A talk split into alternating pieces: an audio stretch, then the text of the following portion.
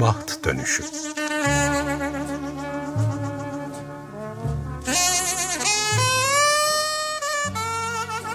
Kısa öykü okumaları ve büyüme biçimleri. Hazırlayan ve sunan Ayşe Görür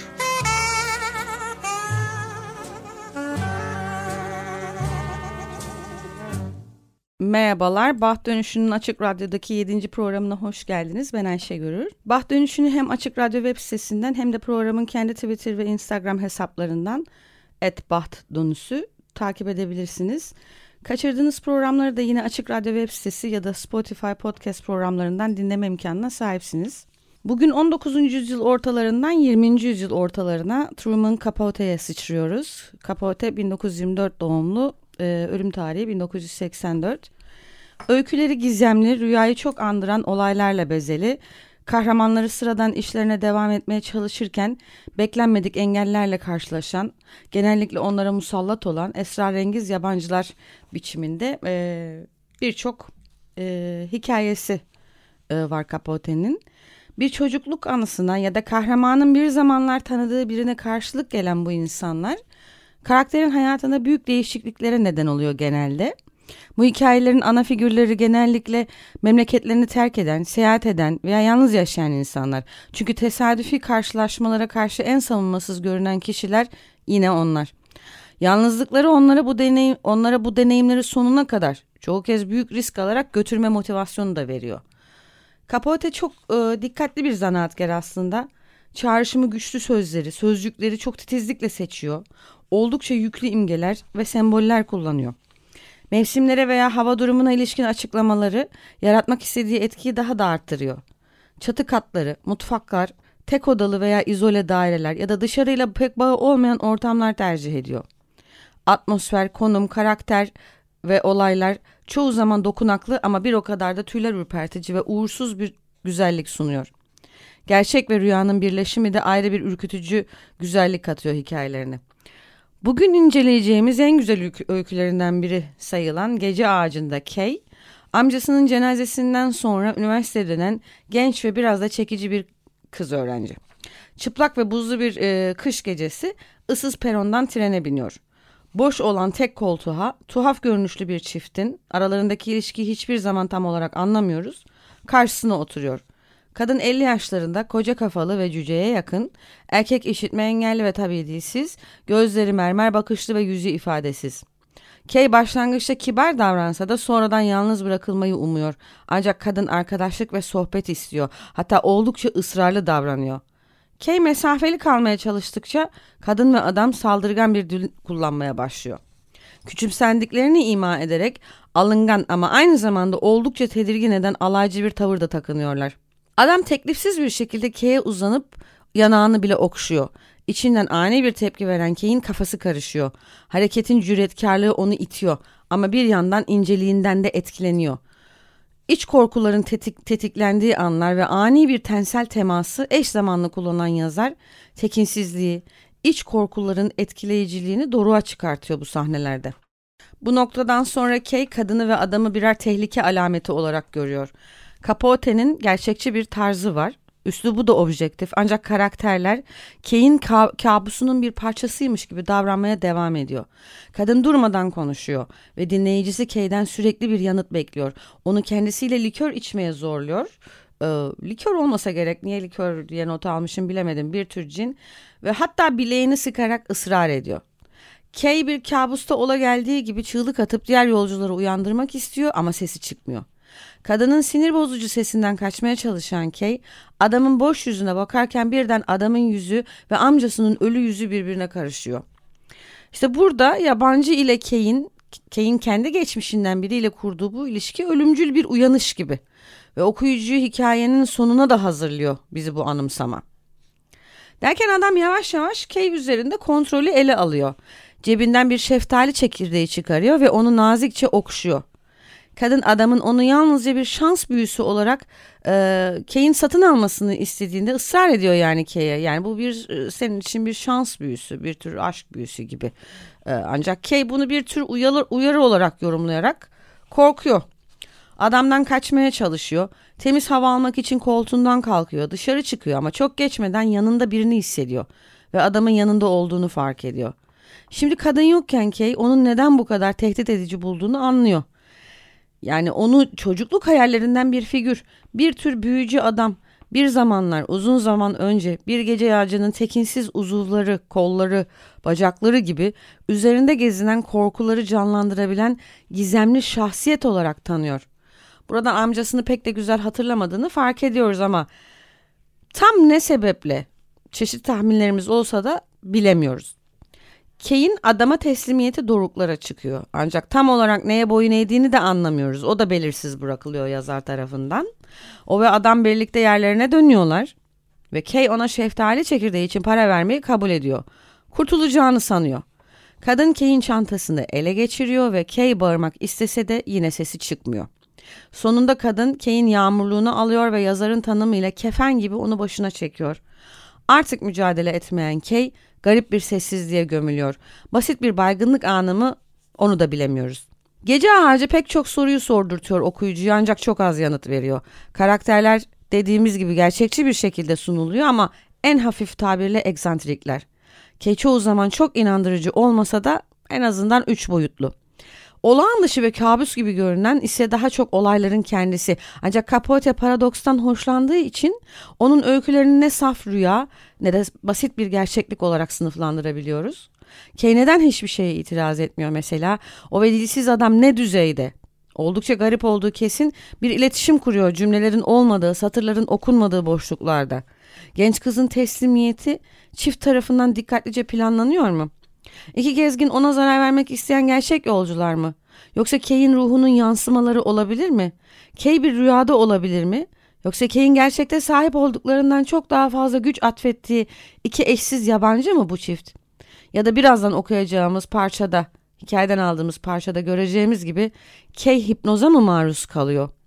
Bu belirsizlikler hikayenin güçlü yanlarının kaynağı, trendeki karşılaşmayı zenginleştiriyor. Yine de Capote insanların yıkıcı içgüdülere karşı son derece savunmasız olduğunu ima ediyor bana kalırsa. Ee, belki de Psyche'nin derinliklerinden gelen bir hatıra ya da korku ürkütücü bir gerçeklik derecesine ulaşına kadar geliş, geliş, genişliyor. Aslında ölümcül bir gerçeklik haline gelebiliyor. Kay'ı esasen kendisini önce diğer yolculardan tecrit etmeye ve son olarak da boyun eğmeye razı ediyor. Dış bölümden yabancı ile birlikte dönüyor Kay. Ne yerini değiştirmeyi ne de bağırmayı seçiyor. Garip bir teslimiyet halinde ve sonunda mücadele etmemeyi de seçiyor. İnsanlar e, narin yaratıklar ve büyücü adamın gücü Kay'in kabus gibi ve gereksiz bir çaresizliğe kapılmasına neden olmaya da yeterli belki de. Capote'nin e, birkaç cümlesi var. Onlara bakarsak hikayede hikayeyi çok daha iyi anlayacağız. Our real fears are the sounds of footsteps walking in the corridors of our minds and the anxieties, the phantom floatings they create. E, benim çevirdiğim kadarıyla gerçek korkularımız zihnimizin koridorlarında yürüyen ayak sesleri ve onların yarattığı kaygılar hayalet uçuşlardır. Capote'nin hayatına daha sonra değineceğiz ama kendisinin New Orleans'ta doğduğunu söyleyebiliriz. Dolayısıyla Amerikan güneyi, gotik, e, grotesk ve fantastik üzerinde iki hafta sonra yine duracağız ama hem bu öyküyü hem de New Orleans'ta doğan Capote hakkında yine onun The Headless Hawk, Başsız Şahin adlı eserinden Püren Özgüren çevirisiyle ufak bir parça okuyalım. Bu Amerikan güneyi, e, gotik, grotesk ve fantastik ve Capote üzerine bir fikir vermesi açısından. Egzantrik sıra dışı tiplerin onda neden böyle hep yoğun bir hayranlık uyandırdığına bir kez daha şaştı. Daha çocukken karnavallardaki hilkat garibelerine duyduğu bir duyguydu bu. Sevdiği herkeste az ya da çok bu garipliğin, bu arızanın olduğu yalan mıydı? Bu ise garipti çünkü bu özellik Vincent'ı çeken hatta büyüleyen bu nitelik Vincent'ı eninde sonunda yok etmeye götürüyordu. Yani e, buradaki hilkat garibesi ifadesi çok önemli. Truman Capote'nin birçok e, hikayesinde gerek bedenen, gerek ruhen, gerek e, zihnen e, normalin dışına çıkan ama normal ne demek? Capote'nin deyimiyle doğalın sınırına dayanan e, insanlarla tanışıyoruz. Gece ağacına geri dönelim. 1949'da yazılan Gece Ağacı e, kitabın adı da Gece Ağacı ve diğer hikayeler olarak e, basılıyor. E, bu korku hikayeleri yinelenen yalnızlık ve duygusal kaygı temalarını içeriyor çoğu. Kahramanlar ister yetişkin ister çocuk olsunlar büyümeye pek hazır değiller. E, razı da değiller sanırım. Yetişkin karakterler duygusal olarak yaratılmış ve çocukluktan kalma çözülmemiş duygusal çatışmalar taşıyorlar. Hikayelerin çoğu belirgin bir şekilde temellendirilmemiş ayrıntılar olmadan bir tür cinsel kaygı bozukluğu doğru tanımladığımdan da emin değilim ama bu tür kaygılar içeriyor. Gece Ağacı ve diğer hikayeler yayınlandıktan sonra farklı eleştiriler alıyor. Capote'yi William Faulkner ve Tennessee Williams gibi çağdaşlarının yanı sıra güneyli bir yazar olarak sağlam bir yer edindiriyor. Kitap büyüleyici tarzı ve dilin olağanüstü güzelliği nedeniyle övgüler alıyor. Ancak aynı zamanda e, özden yoksun karakterleri yani inandırıcılıktan yoksun bulunuyor örneğin Kay. Bu sebeple biraz da eleştiriliyor. Ben buna çok katılmıyorum nedense. Kay'de biraz da gençliğin verdiği saflıkla diyelim yabancılara hadi adını koyalım eğitimli olanın alt sınıfa. Hele de bir de kendi, hele bir de kendi büyüdüğü kültüre ait olan alt sınıfa karşı duyduğu gereksiz bir nezaket duygusu var. Boğulduğu yer orası Kane. Nereden geldiği, nasıl büyüdüğü, onu esas emen trende denk geldiklerinin hatırlattığı kendi çocukluğu ve pek de sevmediği amcası. Kaçamadığı geçmişi, belki büyük bir sınavla okuduğu üniversiteye dönerken üstelik o sınav son bir kez çıkıyor karşısına. Geçmişi tamamen ardında bırakmak o tren yolculuğunda ama Kay maalesef başarılı olamıyor. Capote'nin kısa öyküleri fantastik neredeyse periler ve cücelerle dolup taşan kent dünyasını betimliyor. Grotesk öğelerin ağır bastığı bu hikayelerde kendi çocukluğunda yaşadığı kaygı ve güvensizlik duygularının da e, önemli yeri var. Yani bu kadar kaygı ve güvensizlik duygularında onun ortasında K gibi biraz saf bir e, karakter yaratmakta bence mahsur yok.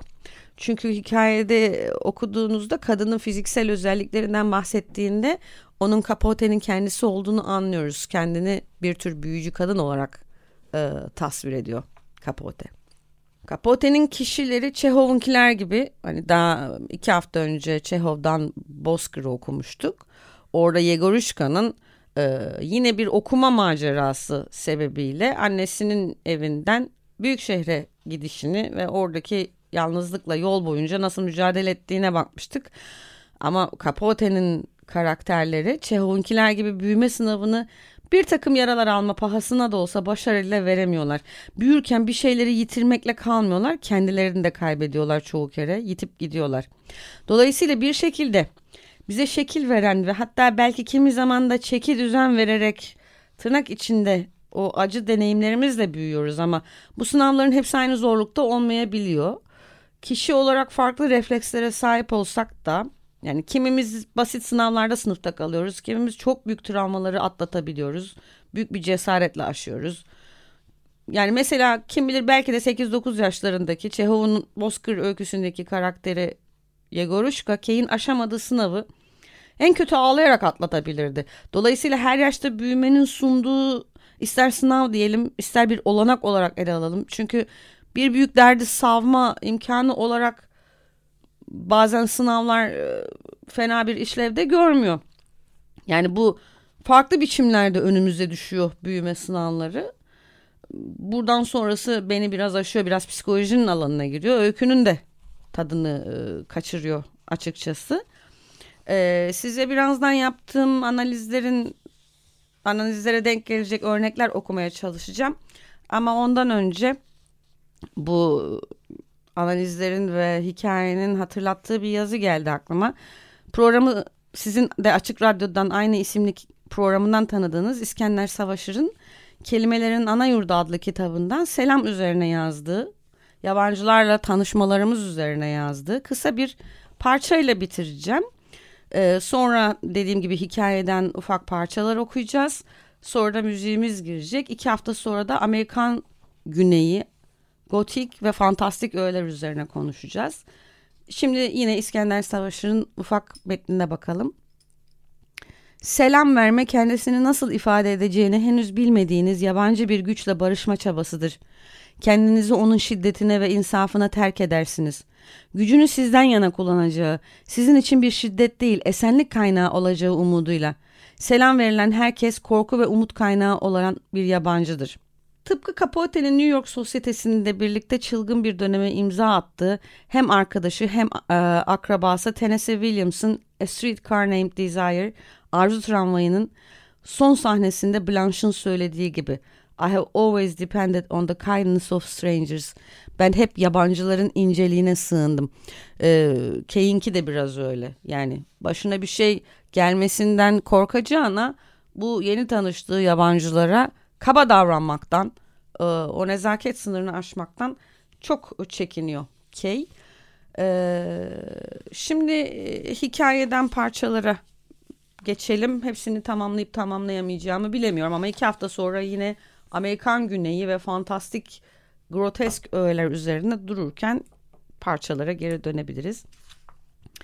Capote hikayeye e, çok soğuk giriyor. Çünkü kıştı nokta. Yani bütün duyguyu veriyor burada zaten. Üşüterek başlıyor. Bizi üşütüyor. Küçük istasyonun önündeki soğuk rüzgarlı düzlüğü bir sıra çıplak elektrik e, lambası aydınlatıyordu. Sanki bütün sıcaklığı onlar çekmişti. Akşam üzeri yağmur yağmıştı. İstasyonun saçaklarından buzlar sarkıyordu. Camdan yapılma bir canavarın korkunç dişleri gibi. Düzlükte uzunca boylu genç bir kızdan başka kimse yoktu. Kızın sırtında kül renkli fanile bir elbise, yağmur geçirmeyen bir pardösü, boynunda da büyüyecek bir eşarp vardı. Sarımsı kahverengi saçları ortadan ayrılmıştı. Omuzlarına doğru dalga dalga iniyordu. Yüzü azıcık inceydi, dardı. Gene de aşırı derecede değilse bile bir hayli güzeldi. Eli kolu doluydu. Üstünde süslü pirinçli harflerle K. K bu arada purity yani saflık, temizlik demek. Ee, yazılı olan kül rengi süet bir çantadan başka bir sürü dergi bir de kocaman yeşil kovboy gitarı yüklenmişti. Şimdi buradaki gotik öğeleri e, Poe'daki yani Poe'nun aşırıların çöküşünün girişiyle kıyaslayalım. Tabii ki öyle görkemli bir giriş yok. Zaten o, o görkemli anlatı döneminde de değiliz. Ama Capote'nin de hafif korku, hafif e, gerginlik e, ortamına, atmosferine bizi soktuğunu görüyoruz. Yani e, soğuğu bile çıplak elektrik lambası aydınlatıyordu. Sanki bütün sıcaklığı onlar çekmişti. Ya da işte istasyonun saçaklarından buzlar sarkıyordu. Camdan yapılma bir canavarın korkunç dişleri gibi. Yani daha girişten nasıl bir e, öyküye doğru ilerlediğimizi görüyoruz. E, bir tren kompartmanındayız. Kay okuluna gidiyor, dönüyor. Dediğimiz gibi bir cenazeden amcasının cenaze töreninden üniversitesine dönüyor. Bir süre işte trenin betimlemelerini görüyoruz. Amerikan güneyinde olduğumuz için e, oldukça bakımsız ama sadece yoksulluktan kaynaklanan bir bakımsızlık değil. E, o bildiğimiz filmlerde çok iyi tanımız. İki hafta sonra biraz gotik gotiğin filmlerde Amerikan sinemasında özellikle kullanılışında bakacağız. Bu bir tür boş vermişlik ve o güneyin bakımsızlığını da tasvir ediyor. Ve Kay biraz önce bahsettiğimiz çiftle tanışıyor. Vagona giriyor, şey kompartmana giriyor. O bölümde şöyle bir cümle var. Kay'in içinden elini burnuna götürmek geldi ama götürmedi. Yerdeki süprüntülere basmamaya çalışarak ilerledi. Şekerleme yapan şişman bir adamın ayağının üstünden aşarken az kalıp az kaldı takılıp düşecekti. Yani mide bulantısını bile etrafına göstermek istemiyor. Çünkü o artık başka bir şehirde eğitimli üniversiteye gidiyor ve işte geçmişi geçmişte bırakmakta zorlanıyor. Onun izlerini de görüyoruz. Bir tek boş yer vardı diye e, kompartmana girişini öyle anlatıyor e, Capote. Yani yabancılarla bu çiftle karşılaşmasını kadersel bir anmış gibi bize anlatıyor. Bir tek boş yer vardı. Ee, Kay içeri giriyor. Buraya oturabilir miyim diye soruyor. Kadın birden kafasını kaldırıyor. Ee, sanki bir yanına bir iğne saplanmış gibi. Ee, ama sonra kendini toparlıyor, gülümsüyor. Ne diye oturmayasın şekerim diyerek ayaklarını çekiyor. Arkasından adamın ayaklarını da tutup yere indiriyor. Adam hiç oralı olmuyor. Pencereden dışarı bakmaya devam ediyor. Kadın kısaca Kay'den bilgi almaya çalışıyor. Nereli olduğunu vesaire öğrenmeye çalışıyor. İşte amcasının cenazesi için geldiğini öğreniyor. Ee, Kay başta sohbetten hoşnut olsa da ya da en azından nazik davransa da e, bu sohbetten kopmaya çalışıyor. Ve terbiyeli bir tavırla elindeki dergilerden birini açıyor. E, ışık çok kötüydü. Üstelik hikayelerde tatsız tatsız şeylerdi ama çene yarıştırmaya da hiç isteği yoktu. Onun için sayfaları gelişi güzel çevirmeye devam etti. Derken bir el dokundu dizine. Hikayede tam üç yerde kendisinin iz, izni, isteği, rızası olmadan dokun yani Kay'in e, bedenine, dizine, birinde dizine, birinde koluna, iki kere koluna, birinde de dizine dokunuyorlar. Çok özür dilerim. Bir kere koluna, bir kere dizine, bir kere de yanağına. Yani bu çok tesadüfi bir şey değil. Buradaki e, dokunmayla, temasla temasla ilgili yani Kay'in o saflığıyla ilgili o bağı bilerek kurduğunu anlıyoruz Truman Capote'nin. Ve dokunur dokunmaz şöyle diyor kadın. Okuma. Konuşacak insan yok patlayacağım neredeyse. Onunla konuşmak çok sıkıcı. Baş parmağıyla adamı işaret ediyor. Sakattır. Hem sağır hem dilsiz. Anlıyorsun durumu. Kay dergiyi kapadı. Kadına alıcı gözüyle ilk olarak bakıyordu. Kısa boyluydu. Ayaklarının ucu zor değiyordu yere. Ufak tefek insanların çoğu gibi onun da bir bocu, biçim bozukluğu vardı. Kafası büyüktü ama iyice büyük. Burada Truman Capote kendini tasvir ediyor. Ee, oldukça kısa boylu, e, kafası büyük ama iyice büyük ve biçim bozukluğu denebilecek bazı pürüzleri var bedeninde. Capote'nin kendisinin. E, kadını tasvir etmeye devam ediyor. Etli, sarkık yüzü allık içindeydi. Pırıl pırıldı. O sebepten de yaşını tahmin etmek pek zordu. 50-55 belki. Kocaman donuk gözleri oradan oraya dönüp durmaktaydı. Capote'nin kendileri de kendi gözleri de kocaman ve hafif donuk. Gördüğü şeylerden hoşlanmıyordu sanki. Saçlarını kırmızıya boyamıştı. Açıkça belliydi boyalı oldukları. Bukleleri de iri iri, uzun uzundu. Şapkası kulağının üstüne düşmüştü. Bir zamanlar güzel olduğu anlaşılan lavanta çiçeği rengi büyük bir şapkaydı. Kadın ikide bir onun kenarından sarkan yapma kirazları arkaya itiyordu. Süssüz mavi elbisesi pek yeni değildi. Nefesinde keskin tatlı bir içki kokusu vardı. Cin kokusu. Benimle konuşmak istersin değil mi şekerim? Elbette dedi Kay hafifçe gülümsedi. Elbette istersin. İstersin tabii istersin. İşte treni bunun için severim. Otobüste kimse ağzını açıp iki kelime konuşmaz. Ama hep söylerim ya tren başkadır. Trende herkes hemen kaynaşı verir. Sesi neşeliydi, uğultuluydu bir erkek sesi gibi boğuktu. Ama onun yüzünden hep burada oturmak zorunda kalıyoruz. Kendi kendimize ayrı bir kompartmana benzer burası görüyorsun ya. Çok hoş bir yer dedi Kay. Bu kanepeye oturmama izin verdiğiniz için teşekkür ederim. Ben pek sevindim sen geldin diye. Çoğu zaman kimse gelmez bizim yanımızsa. Nedense bunu görünce siniri bozuluyor herkesin. Ee, şimdi burada bırakalım bir parçaya geçeceğiz. Haftaya kaldığımız yerden hem hikayeden devam edeceğiz hem de dediğim gibi Amerikan güneyine ve gotiğe bakacağız. Ee, iki hafta sonra yani Southern Gothic olarak adlandırılan Amerikan Güneyi, Gotiği, grotesk ve fantastik öğeler üzerine biraz daha konuşacağız. Bu konu elbette müziği de çok etkilemiş. Ben aralarından en çok sevdiğim Tom Waits ile programı e, sona erdirmek istiyorum. Kendisinden de bir cümleyle I like beautiful melodies telling me terrible things. Bana korkunç şeyler söyleyen güzel melodileri severim demiş Tom Waits. Kendisinin Spotify'da da çok tatlı kendi seçtiği şarkılarından oluşan bir listesi var. We are all mad here. Burada hepimiz çılgınız.